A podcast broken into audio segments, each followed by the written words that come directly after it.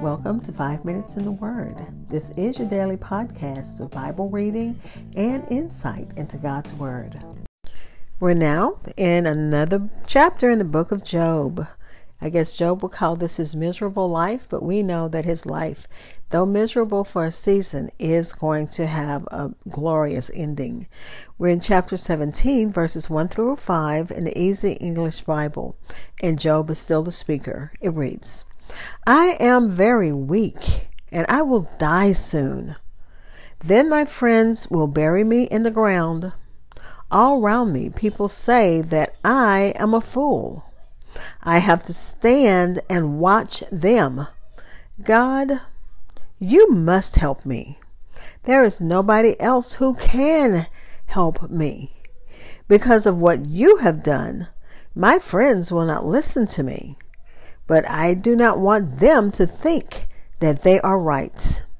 They have said very bad things about me. They wanted people to think that they were clever. Now I want you to make their children blind. Do this, God, because of what they have said about me. Again, this is Job chapter 17, verses 1 through 5 in the Easy English uh, translation. And Job is still in his confrontation with both God and his friends. I'll be back to share insights and we'll close with prayer.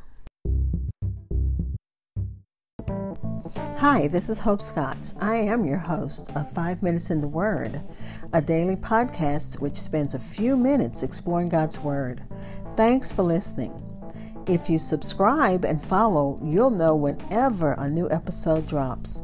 Also, why don't you drop me a line and let me know what you think of my podcast? Please follow and like Five Minutes in the Word on Twitter and Facebook. Again, we're looking at Job chapter 17, and Job is the speaker. He is still uh, confronting both God and his friends. He's directing his complaints he has uh, toward God. He's, his spirit is broken, and he's begging God to sustain and support him. Job continues his same sad song of defeat and brokenness he um, did not get sympathy from his friends, which he expected, and which we all would expect. If we're in a crisis, we want our friends to be sympathetic. We need our friends to, to have our to have our back. We need our friends as a shoulder to cry on.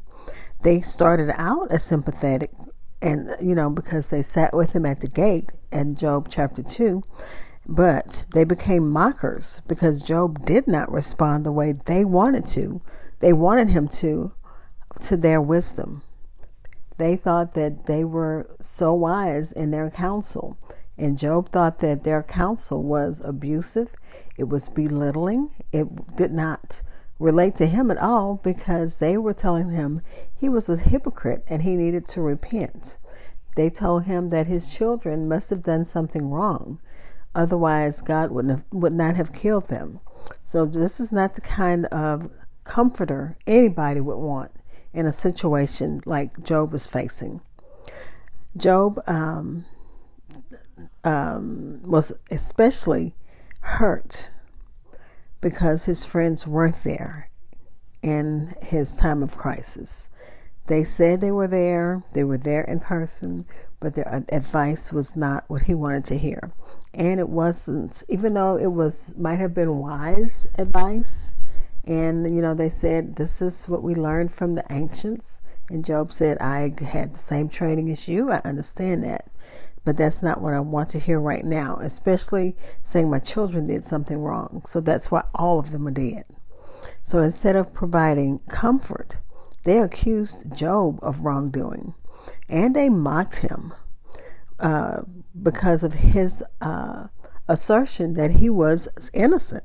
And again, Job really was innocent. Job felt that they were with him just pretending friendship in their visit, but intending mischief by mocking him to his face. And Job asked God to provide proof of his innocence to his friends. And we know we do have an advocate in, in the heavens So it's like a precursor, a preview to Christ, who's there at the right hand of the Father and the Holy Spirit, excuse me, making intercessions for us. And then Matthew Henry said something because one verse, the verse that says, um, now I want you to make their children blind. And as I read that, it's like, God, did you really want Job to tell us to say that? But when I read Matthew Henry's thought, he said, those that wrong their neighbors may, in the end, wrong their own children more than they are aware. And you think about people who've done things where their children, and we look at it as, as a generational curse, where they've put curses on their family because of things they've done. So I guess we can look at it that way. Since Job believes that God prevented his friends from understanding his innocence, he begs God to prove them wrong. And we know that God will speak later on in the chapter. He says, Do this because of what they said, they have said about me. He knows that God knows the answer. He's acknowledging that God, you are my answer. You are my, my shield. You're my buckler. You're the person that I know know what's going on. And he's acknowledging that. Let's pray. Father, we thank you for your word as we go through the book of Job. Help us to understand this book. Help us to apply it the way you know that you designed it to be applied.